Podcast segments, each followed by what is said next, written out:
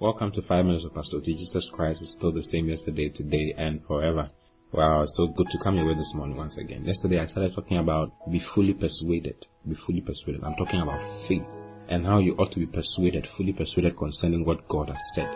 You see, when God says that prosperity is yours, when He says that He is in you, when He says that you have overcome the world, He means it. God is not saying those things to try to encourage you. No, God means whatever He's saying. What God says is true. I mean, God's words are real. Because let God be true and all men liars. You know, don't don't agree with anybody who says that seeing is believing. You see, seeing is not believing. What God's word says is what you ought to believe. And what you believe in the word of God is what you see in your life. Hallelujah. You see. And Abraham, our father Abraham was a classical example of somebody who really believed in God's word you see, and didn't allow circumstances or things around to shake what he believed. Sometimes the system becomes so challenging, so difficult, but you still have to believe in what God has said and live your life and regulate your life according to God's word. You see, I'm reading Romans chapter 4 from verse 18. He's talking about Abraham now, and then he says, Who against hope believed in hope? He says, Against hope. There was no hope, really, that he could bear a child. Even though God has said, You shall bear a child, God said, I'm going to give you a son Amazing. And Abraham did not have any child. And Abraham was growing in years. Abraham was given this word at age 75. At age 100, the things still had not happened. But he still, and everything, the more, the more the years went by, the older he got. The older he got, the older his wife also got.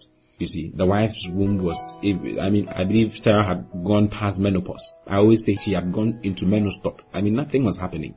There was nothing that was supposed to happen. But Abraham believed. It was against hope. He believed in hope that he might become the father of many nations, according to that which was spoken. So shall thy seed be. God told him that your seed shall be so many upon the earth. Yet Abraham did not even have one child. Yet Abraham held on. The Bible says, and be not weak in faith. Abraham was not weak in faith. Sometimes we become weak in faith. We do have faith, but we become weak in faith. We express weakness in faith. It's like, oh, God has said, but I don't know why it's not coming to pass. It's been so many months, it's been so many years. No, don't say that. What God says is true. God is not a liar. Bible says, let God be true and all men be liars. Bible says, God who cannot lie, God cannot lie. Has he not said it and will he not, will he not do it? If he has said it, then it will happen. Hallelujah. If he has said it in his word, then it's going to happen.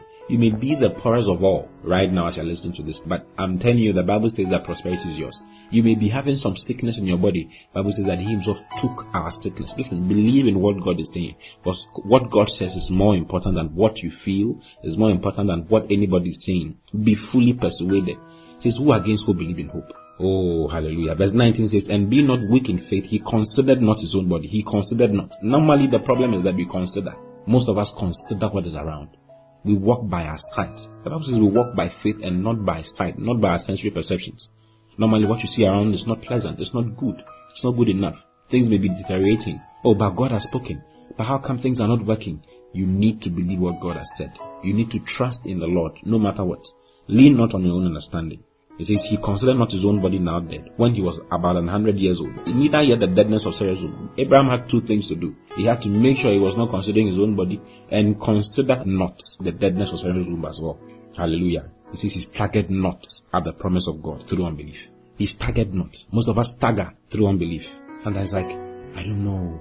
God has said it, but I don't know what is happening. God has said it, but no, it's not supposed to be like that. Bible that if you have faith as a grain of mustard seed, then you do have that faith. You shall say unto this mountain, Be thou removed, and be that cast into the sea. And that mountain shall be removed. Listen, speak to your mountain today. Speak to whatever challenge is there. That is why God has given you faith. Use your faith, put your faith to work. Hallelujah. He says he staggered not at the promise of God through unbelief, but was strong in faith. That is what God needs you to do. To be strong in faith, giving glory to God. The guy was excited. Can you imagine what they were calling themselves? Abraham was initially called Abram, and God changed his name to Abraham. God called him the father of many nations. And Sarah was called Sarai before, and God changed her name to become Sarah. Sarah means the mother of princes, the mother of nations. And Abraham means the father of many nations. You see, so they were calling themselves father of many nations and mother of princes. Can you believe it? When they had nothing, when they had no child, they were excited. That is a form of excitement.